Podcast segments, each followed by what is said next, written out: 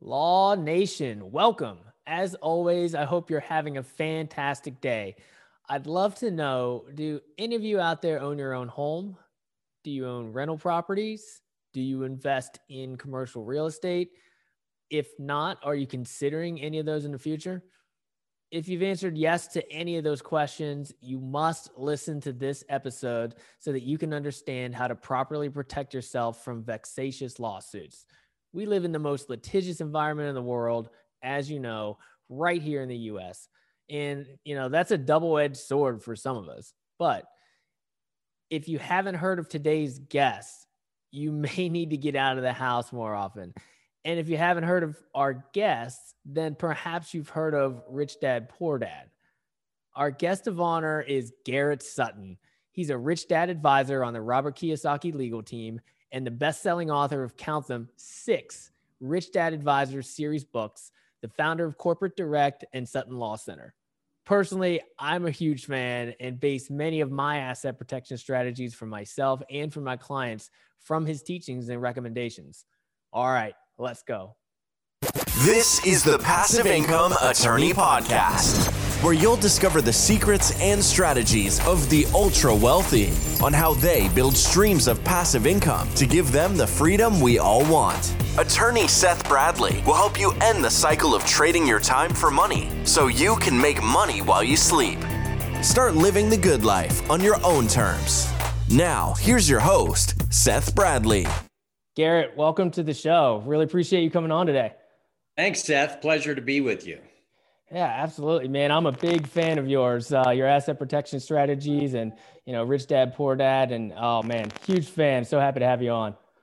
My pleasure. Thanks for having me. Cool. Um, so tell our listeners a little bit about yourself and your your company and your business, and just feel free to to brag a little bit. Well, I uh, uh, went to the University of California at Berkeley, and then went across the bay to uh, San Francisco to Hastings College of the Law and uh, practiced in uh, California, spent some time in Washington, D.C. And when I moved back, I just kind of got tired of the crowd. So I moved up to Reno and the proximity to Lake Tahoe. And I like to ski. And so it's been a good move. And Nevada is a great state for setting up entities, which I like to do. And uh, I became very fortunate to become associated with Robert Kiyosaki in the year 2000 and so he's had me write these books, including uh, Loopholes of Real Estate. You said I could shameless, shamelessly promote. so uh, hold the book up. Uh, so I've, I've written books in the Rich Dad series. I've traveled around with uh, around the world with Robert Kiyosaki, uh, preaching financial education and the Rich Dad Poor Dad message. And so it's just been great. I've, I focus on setting up and maintaining corporations and LLCs and uh, my son is attending the University of Wyoming now. Wyoming's a great state for asset protection as well. So he may take over the business in a few years. So that's kind of what I'm up to. Nice, nice. Well, let, us dive right in, but let's start with the basics um, so we don't uh, put anybody aside right now. Should you form an entity to invest in real estate? You absolutely should.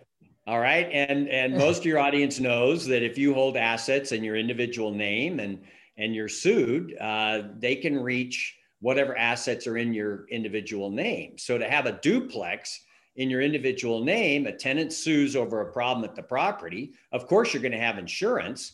Uh, but if the claim exceeds the insurance, you're personally responsible. All of your personal assets are exposed.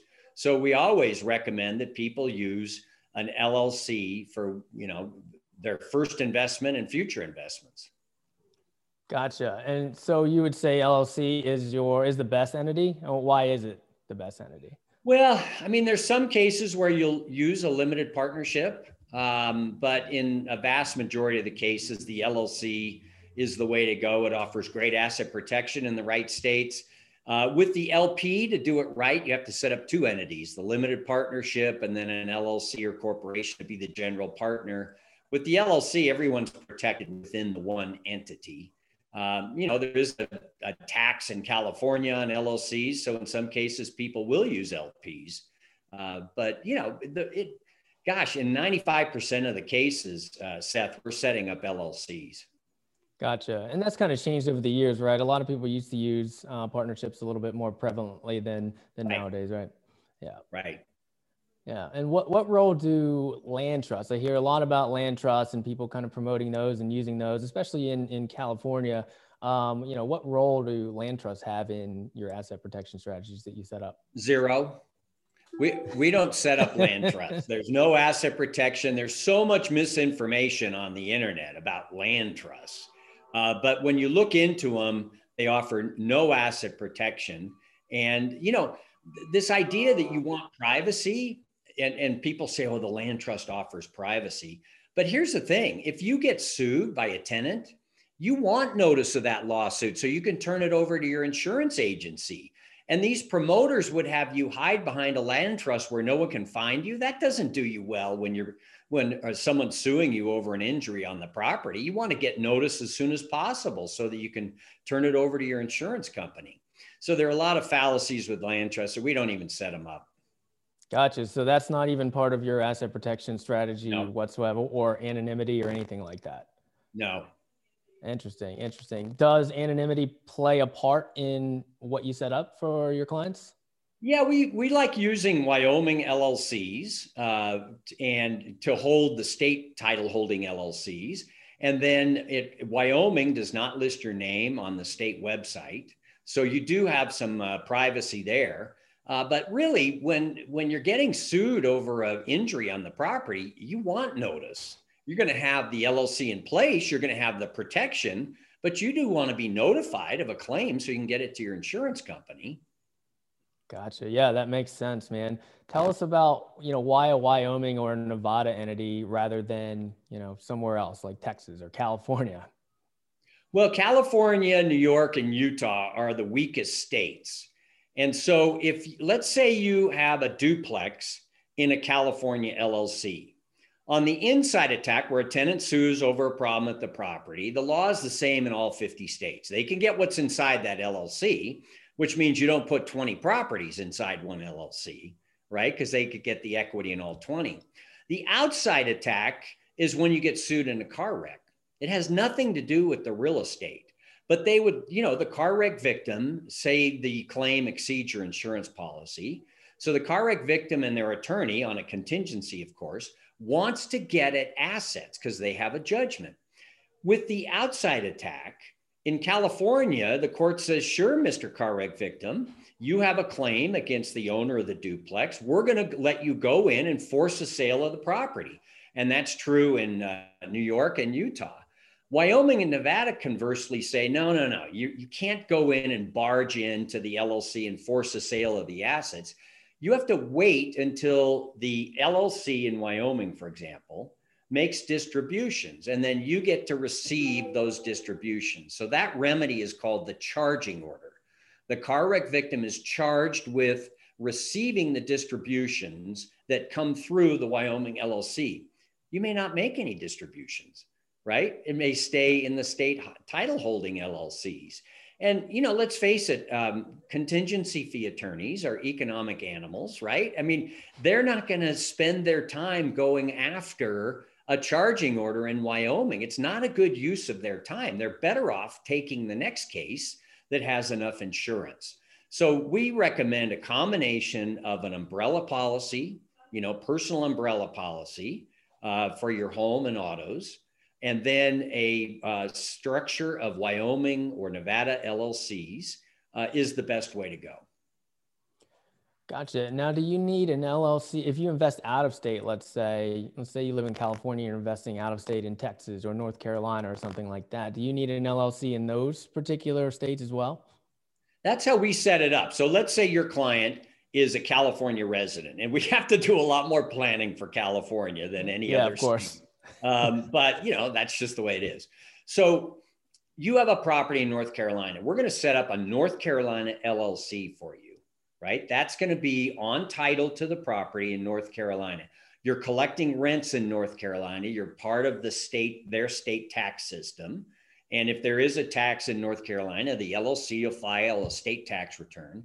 Then the what the North Carolina LLC is held by the Wyoming LLC, which gives us the outside protection on the car wreck case. Now, in 49 states, you can hold that Wyoming LLC without having to pay a state filing fee for your state. California, though, says, hey, you're Seth, you're managing the Wyoming LLC from California. Ergo, the Wyoming LLC is doing business in the state of California, pay the 800 a year, qualify here.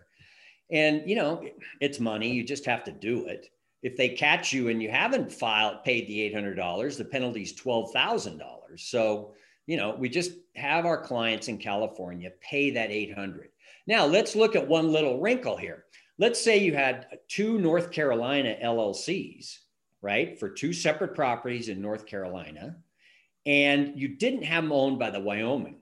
California would say, pay us 1600 a year because Seth, you live in California, you're managing the first North Carolina, so that has to qualify to do business in California. You're managing the second one, so it's it's 1600. So we'd much much rather have just that one Wyoming LLC pay the $800 for California, and then all the LLCs above it um, in the various states don't have to pay that darn $800 fee for California. Now, Will the franchise tax board change the rules here? We can never make that guarantee, right? You never know. But this this so far seems to work.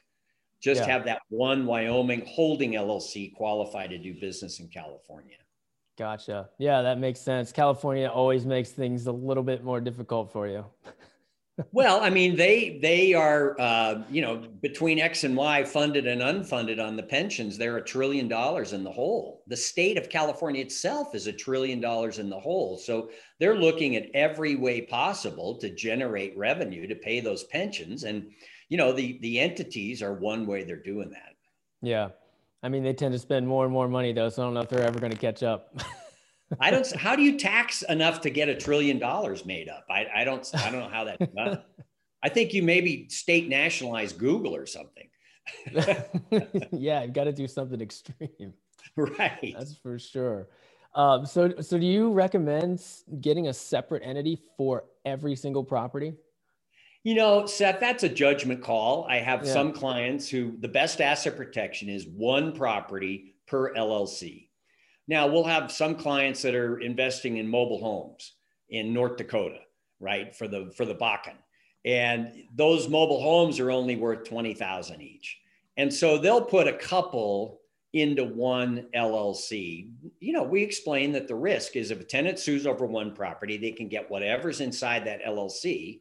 But you know, three mobile homes worth 20,000 each, maybe you use one LLC. But it, it's a judgment call. So we explain that to our clients and let them make the decision. It's their decision how many properties per LLC. Gotcha. So it's more of kind of a risk tolerance thing. You just create exactly. a uh, each LLC is a bucket, and you put however many properties you're comfortable with putting in that bucket. Right. Gotcha. Gotcha. Um, so I've heard that, and you can tell me if this is wrong as well. Fifty percent of the time, LLC's corporate veils are pierced if it ever gets to kind of a litigation phase. Is that true? That's true. Uh, and and you know you have different surveys out there. Some say it's more like forty percent. Uh, mm-hmm. Some say it's up to fifty percent. But that's that's a very high number, no matter which survey right. you look at. And it's staggering to me that people are not following the corporate formalities of having a meeting once a year, you know, paying their annual fees, um, and so that's my next book I'm working on is Piercing the Veil, uh, because it's a very important issue uh, in, in LLC and corporate law. And it's, it's the most litigated issue there is. And it's happening, it's successful in almost 50% of the cases. Yeah, that number is really scary. You go through all these hoops to, you know, form your LLCs and you think right. you're protected and then it gets to, you know, a certain point in litigation and it's like, whoa, I didn't yeah. I didn't do everything correctly. So, you know, what are some of those corporate formalities uh, that will keep a court from doing that? Well, uh, you know, there's a list in California. There's a list of 14 different factors a court will look at, and it, it, it's not just one alone. You have to have a couple, and then there has to be some inherent wrong involved as well. You know, people uh, hiding behind the corporation so they don't have to pay debts and all. But you know, the minutes every year, having that minute book with uh, annual meeting minutes is important. I mean, you've got to pay the charter to the, the state fee every year. I mean, it's hard to say I should I deserve corporate protection when you haven't paid your fees every year. Uh, you need to have that separate tax return. Uh, you need to have Inc. or LLC on all of your documents. You need to provide corporate notice. Uh, another big one is undercapitalization, right? Uh, in Texas, it's required that you, when you start an entity, you have to start with at least $1,000. Um, not many states have that rule, but undercapitalization, getting involved in a business that, that is going to cost you $50,000 to get going and only putting $5,000 in uh, to the business, that, that's another factor. So there are a number of them, but um, you just have to pay attention to these corporate formalities because they're not hard to follow. But if you don't follow them, the results are pretty dramatic. You're personally responsible. Right, right. Well, let's let's walk through one of the most common scenarios for perhaps one of our listeners and we kind of touched on it already but you know i'd like to get just kind of a straight up answer if we've got you know let's say one of our listeners lives in california they're a high income earning professional they probably own their own home let's say they have two rentals you know out of state more than likely um, and they also invest passively in syndications um, and right. then another quick little thing, you know, maybe they have a 401k and they're thinking about rolling that over into an SDIRA or, um, you know, a solo 401k. I don't know where you would hold that sort of thing as well. Um, what would what would your asset protection strategy and tax strategy really look like with something like that? Well, okay, so we have a high uh, income person in California. They own their own home. The first way we look at protecting the home is with the homestead exemption. Texas and Florida, it's unlimited, which is great. California is only $100,000. So, I mean, that's an outbuilding now in California. yeah, so it's not going to get you very far. It's not going to get you that far. So, some people will put their personal residence into an LLC. There's a California court case saying that doesn't work in bankruptcy. You can't use an LLC to protect your house. But in a regular situation, uh, you put title to the house is in an LLC. Uh, you would pay rent to the LLC. The LLC in turn would pay any mortgages or payments. So that would be one way to protect the house. Um, then the individual owns, let's just say our, our, North Carolina example. They've got the two properties, or let's say that one's in South Carolina, one's in North Carolina. You have an entity in North Carolina for that property, a South Carolina LLC for the other property. And again, in our example, that is owned by one Wyoming LLC which we have to qualify to do business in California. Now, if that professional is thinking of moving from California, and I hear all day long that people are, yeah. we see it in Reno. I mean, every 10th plate is a California license plate now. Yep. But if you're going to move from California, we wouldn't then say you move to Texas, we wouldn't have to qualify the Wyoming LLC to do business in California because you've left the state. So we've set it up in a way that allows for people to keep the same structure when they leave the state. So the California person has the two LLCs in the Carolinas owned by the Wyoming LLC, qualified in California. When they move to Texas, we don't have to qualify back into California. You're not living there. And then um, on the 401k, I mean, typically those assets are, are protected. But then when you buy real estate with one, you do need the LLC because if you take title to the real estate in the name of your 401k and a tenant sues, you're letting them right inside your retirement account. We don't want that. Um, the other issue, Seth, with having these retirement accounts by real estate is you lose the benefit of depreciation, right? That that gets stuck in the, the retirement account and it never really flows through to you uh, as an investor. So I would I would caution people to think twice about using their retirement monies uh, for investing in real estate. Sometimes when you run the numbers, it's almost better to pay the penalty and just pull the money out of your retirement account and then invest through an LLC so you can get the depreciation. Um, and then what was the last question on that one? Um, uh, the other piece was that they also invest passively in syndications, and that brings up, you know, that other question: Do you need to use an entity to invest in syndications, or can you just invest as an individual, or what would you recommend? Okay, so I like using the LLC to invest in the syndications, uh, just because the the attorney that's going to go after that. I mean, they, they can get inside the, you know, if it's a weak state, if we have the Wyoming LLC holding your syndications, and we probably only need one Wyoming LLC for holding all of your syndications, um, you know, that one though would have to be qualified in California again if you're living in California. Um, but I like that because let's say you invest in a uh, California LLC um, that has a syndication um, you know, the, the creditor coming after you uh, has can step in your shoes on that one. Um, so having the Wyoming LLC in the charging order uh, just makes it a little bit more difficult uh, for that creditor. And again, I think having the umbrella policy of insurance, if you live in California, you probably need at least 2 million uh, in umbrella, personal umbrella coverage. And, you know, it's only $400 per year per million. So it's it's pretty inexpensive insurance.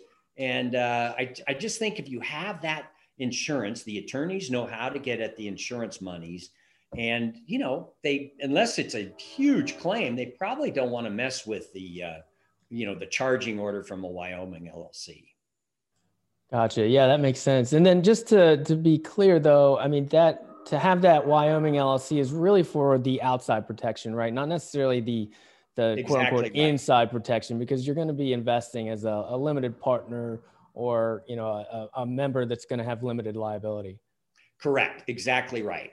And that's true in all 50 states. Gotcha. Gotcha. And then would that wyoming entity be separate from the other wyoming entity that's holding the properties directly? Let's say the in the example the north carolina and south carolina property. Judgment call I prefer okay. to have two separate ones, one for the passive investments and one for the real estate holding uh, investments. But it's a judgment call. It's up to the client. Gotcha. Okay, cool. And then I've heard that some people recommend, especially for California investors, uh, to have a, a quote unquote property management California LLC that kind of manages all their rental properties out of state. Now, is that part of your recommendation or in any scenario or not? You know, in some scenarios, we just have to be careful. In most states, you don't need a real estate license to manage your own properties. Um, but just be careful when you know your friend says, "Geez, you're doing a great job with your uh, property management. Would you do it for me?" You, in most states, you have to get a, a real estate license to do that. Um, also, the management company in California, if you're actively managing a property in Texas, um, these states may say you have to qualify to do business in Texas. So, so just be aware of that. But, you know, we have some clients that will set up a management company as a C Corp. And with a C Corp, you control the spigot, how much goes into the management company. And with the C Corp, we can pay for your healthcare premiums as an expense. So that's a little wrinkle where we do see people uh, set up management companies for that purpose. Gotcha. Um, and one more, one more addition to this scenario, same scenario, but let's say they live in a different state, a less regulated state, not California. Let's just say Texas, for instance. Um, same scenario though. Would anything change with your asset protection strategy? Um, for the, uh, the, the Texas citizen, um, you know, I would think that you would uh, still have a management company in Texas for the property management. I just I think people need to be aware of the local rules with regard to property management. Gotcha. But yes, but you would but you would say I'm talking about, let's say the, the Wyoming LLC structure that holds interest in the um, state-specific property holding LLC structures. That stays the same. That's true across the board. That's Whether you're a California resident, a New York resident, whatever, that that structure is what we provide for our clients nationwide. Gotcha. Gotcha. Well, it seems like there's quite a few things you can uh, you can screw up here, man. So, what are some of the most common asset protection mistakes you've seen people make? Well, Seth, the big one is that they set up the LLC and they think they're protected. You've got to take that next step of transferring title into the name of the LLC. All right. And you're going to use a grant deed or a warranty deed. You're not going to use a quit claim deed uh, because you sever the title insurance that you have. Um, so that's a big one. Um, another one, and you you touched on it earlier, Seth, is the the corporate formalities. You know, they just forget to do the annual minutes, the to follow the formalities that keep them protected. Gotcha. Yeah. Yeah. I mean, that 40 to 50% number is really scary. really scary. It is. it is. Uh, yeah. And it's yeah. so easy to avoid. Right. Right. There's just little things you have to do, but you have to make sure that you do them. Correct. Yep. So let's switch gears a little bit because I've heard you speak on this topic uh, before, and I thought it would be really interesting to dive in, especially with you know many of our listeners are attorneys and doctors and other professionals that interact with clients pretty much on a daily basis. So you know, what advice do you have on you know identifying and dealing with toxic clients? Well, I, I, wrote a book about it, right? And as attorneys and doctors, we've all had our share of toxic clients. And, you know, it, when you first start out in business, you want everybody, you want every client, right? And so you just let everybody in the door. And as you get, you know, more experienced in business, you realize that not every client is a good client. And so you, you need to develop that spidey sense that you're not going to take uh, every client. And it's gotten to the point in our practice where, I mean, we deal with great people, but you know, one out of a hundred, um, you know, I mean, one out of a hundred people in, in our society has mental illness issues, you know, but one out of a hundred just create more problems than they're worth. And so our staff has free rein to say, I'm sorry, I just don't think we can help you. Uh, yeah. If that person is demanding and wanting discounts and you know, taking up the uh, incorporating specialist time, uh, you know, we, I give them permission to say, you know, I just don't think that we will be able to help you. And I suggest you look elsewhere. And once you get to that point, your practice becomes much better because it's the old 80 20 rule. I mean, half, yeah. you know, when you get started out, you you know, 20% of your clients are 80% of your problems and you you want to reverse that or not have problems at all uh, but you know as professionals we all have to deal with the toxic clients and we need to have some some standards. Once we get into business and realize that not every client is a good client we need standards to uh, assert and and let them go let them go somewhere else. Yeah so, so how do you avoid those toxic clients? Is it more of a kind of an experience thing? I mean at first you know you, you pretty much got to accept whatever comes your way and then you know over time that that changes. So how do you how do you avoid that you know as early as possible? That's a good question. I mean i think it's experience right? I mean you yeah. have a unique practice and people are going to be coming to you for certain issues and you just have to develop that that knowing sense that this person uh, is not going to be right for your firm. And it's you know a lot of times people don't listen to their gut. I mean, your your instincts, I mean, they've been with us for millennia and they're there for a reason. And so you you know, you should listen to your your instincts, that little voice that tells you something is wrong. That's worth listening to. And and having people just go their merry way so that they don't they don't ruin your practice yeah, yeah, uh, I totally agree. Had it happened before, still have yep. it, still have it, still have it. Yeah. Um, so one one question I think that all, at least the attorneys on that are listening, have dealt with. I mean, how do you deal with with freeloaders? How do you deal with cousin Todd asking you for free legal advice uh, all the time? Well, yeah, the cousin issue, that's a tough one. I mean, but, uh, you know, at the cocktail party, um, I, I'll give them a little bit of advice, but not too much. Yeah. You know, you just have to, um, you know, learn to switch to football uh, or something else, right? yeah. But people who call in, you know, we people will call our office. We offer a free 15 minute consultation with one of our incorporating specialists. And if that person is calling and asking question after question after question, I mean, it's we give them free 15 minutes to see if we can help them. But if they're sending back emails with more and more questions, um, you know, we tell them, I'm sorry, you know, if you want to set up an entity, you can, but we're not here to answer your questions because you know what happens, Seth, is those guys get as much information as they can and then they go to LegalZoom. Well, that didn't help right. us. So, you know, we're not there to be a resource for LegalZoom. yeah. Yeah. I mean, there's a fine line there be, between being helpful. You want to help people out, but at the same time, you've got to, you've got to value your time as well. And, right. you know, you, you've got to draw a line. Yep. Yeah. So what what's one last golden nugget you have for our listeners with asset protection or with, you know, with with the, you know, valuing your time, anything?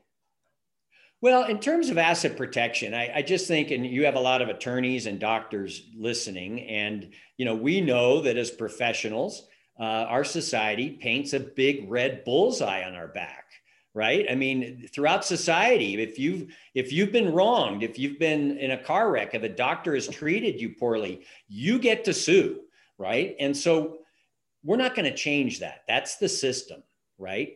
But we need to, the, the system does allow us to protect ourselves. And so you need to take advantage of the system of llcs and corporations and insurance to protect yourself. And just you know these people i my dad's generation, there wasn't as much litigation then. And they and my dad and his friends said, I'll never get sued. You know, people don't sue. And society has changed. People do sue, and you've got to be protected right from the start. And I wish they had courses where they taught doctors asset protection. Um, you know, my yeah. wife is a doctor, and they, you know, they get out of med school with the God complex, and they don't realize that there are issues that they need to protect themselves on that they they weren't taught in med school or any yeah. other professional school. They don't even teach asset protection in law school, unfortunately. Yeah, financial education, just as a general, is just a huge void in you know our education throughout you know grade school and college and everything else. Absolutely, and when I travel around the country, around the world, rather, with Robert Kiyosaki, it's true all over the world. People come to our events in Chile, in Australia, all over because they're not taught financial education anywhere in schools. So this is a huge gap that at some point, hopefully, uh, we overcome because kids getting out of school today, um, you know, they don't know how to deal with banks and mortgages and, and there's so much fraud out there. I mean, we just really need to teach our young kids how to be better uh, you know, financial stewards of their own future. Yeah, that's an interesting perspective. So you haven't seen even in other countries outside of the U.S. that do it better. The the events that we have are crowded with people who are looking for the same information that hmm. people don't get in the United States. So it, it's wow. it's a worldwide phenomenon. Wow, that that's interesting. Yeah, yeah. It's time for the Freedom Four. Well, let's dive into the Freedom Four. So feel free to get creative with this, but in an alternative universe where you weren't involved in real estate or asset protection, what would you be doing? Well, if I could hit a curveball, I'd be playing Major League Baseball. So there we go. that would be go. more enjoyable than being a lawyer. Sorry, but you know, that would be great. Nice. I love it. I love it. Uh, what's the best thing you do to keep your mind and body healthy? You know, Seth, I exercise every morning. You know, I just got to get the blood flowing. I, I tend to get up early at about 4:30 and write, and then you know by about seven, I'm ready to exercise, and that that just for me makes the day. Yep, it's good to get the get the juices flowing in the morning so you can ride that wave throughout the day. Yep. Yeah. So where were you at five years ago, and where do you see yourself five years from now?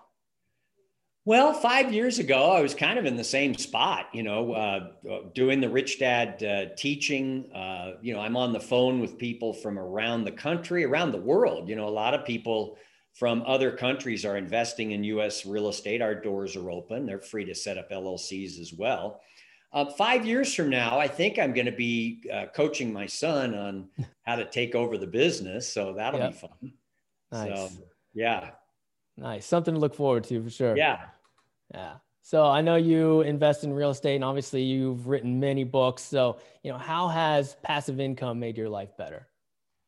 You know, Seth, it really has made my life better. When I first started working with Robert Kiyosaki, um, you know, I was not really a real estate investor. Um, and, and he pretty much said, look, if you're going to do this, you've got to invest in real estate. And I look back 20 years later, it's the best thing I ever did besides having kids. You know, I mean, investing in real estate has just been a terrific thing for for my wife and my family. And uh, I have plenty of clients in the same boat, Seth, and they they look back even ten years and go, "Thank God I invested in real estate," uh, because as we know, the job market, especially lately, is is certainly uncertain. and uh, you know their challenges ahead to have that passive income is really a great way for professionals to to you know shape their future as professionals we're really you know we're kind of high paid manual labor i mean you're only good for the hours you can put in right? right? at some point like that painter or plumber you can't keep doing this every hour and yeah. so you need to have that passive income as you retire so that you can enjoy the lifestyle you've come to become used to yeah, for sure. I mean, you know, we might get paid a little bit more per hour, but we're still, you know, we only have 24 hours in a day. So we're still trading time for money. Exactly. And you got it. That money, as it comes in, you've got to allocate it to uh, assets that are going to work for you in later years. Yeah, absolutely agree. Um, man, this has been awesome, Garrett. I really appreciate you coming on today. Where can our listeners learn more about you? Well, our main website is corporatedirect.com. And from there, you can, if you want to get a free 15 minute consult to see how we could help you, our fees are very affordable. We do not, I mean, when you compare apples to oranges, apples to apples, we're, we're the same as many of the online providers, but we do a much more thorough job. We're there to answer the phone. Some of those providers know that when you've paid the money, they don't have to answer the phone anymore. So we do, we continue to answer the phone. Uh, but so they can go to corporatedirect.com and set up a free 15 minute consult with one of our incorporating specialists uh, to see how we can help you. That's great, man. Thanks, Garrett. Really appreciate it. Thanks for having me, Seth. There it is, folks. Wow. Garrett is an absolute legend in the asset protection space. You know, it's not that complicated and it's not that time consuming, but there are certain hoops that you must jump through in order to get protection under the law that you need to build and preserve your wealth. It doesn't matter if you go through Garrett or myself or another asset protection attorney, but you just need to be proactive, get your structure in place as early as possible, and CYA. If you're interested in learning more about asset protection, schedule a call with me at bradleylawlimited.com or to learn more about passive investing in alternative assets, go to passiveincomeattorney.com and download my free guide. Catch you all on the next one. Enjoy the journey. Thank you for listening to the Passive Income Attorney Podcast with Seth Bradley. Do you want more ideas on how to generate multiple streams of passive income? Then jump over to passiveincomeattorney.com for show notes and resources. Then apply for the private Facebook community by searching for the Passive Income Attorney on Facebook. And we'll see you on the next episode.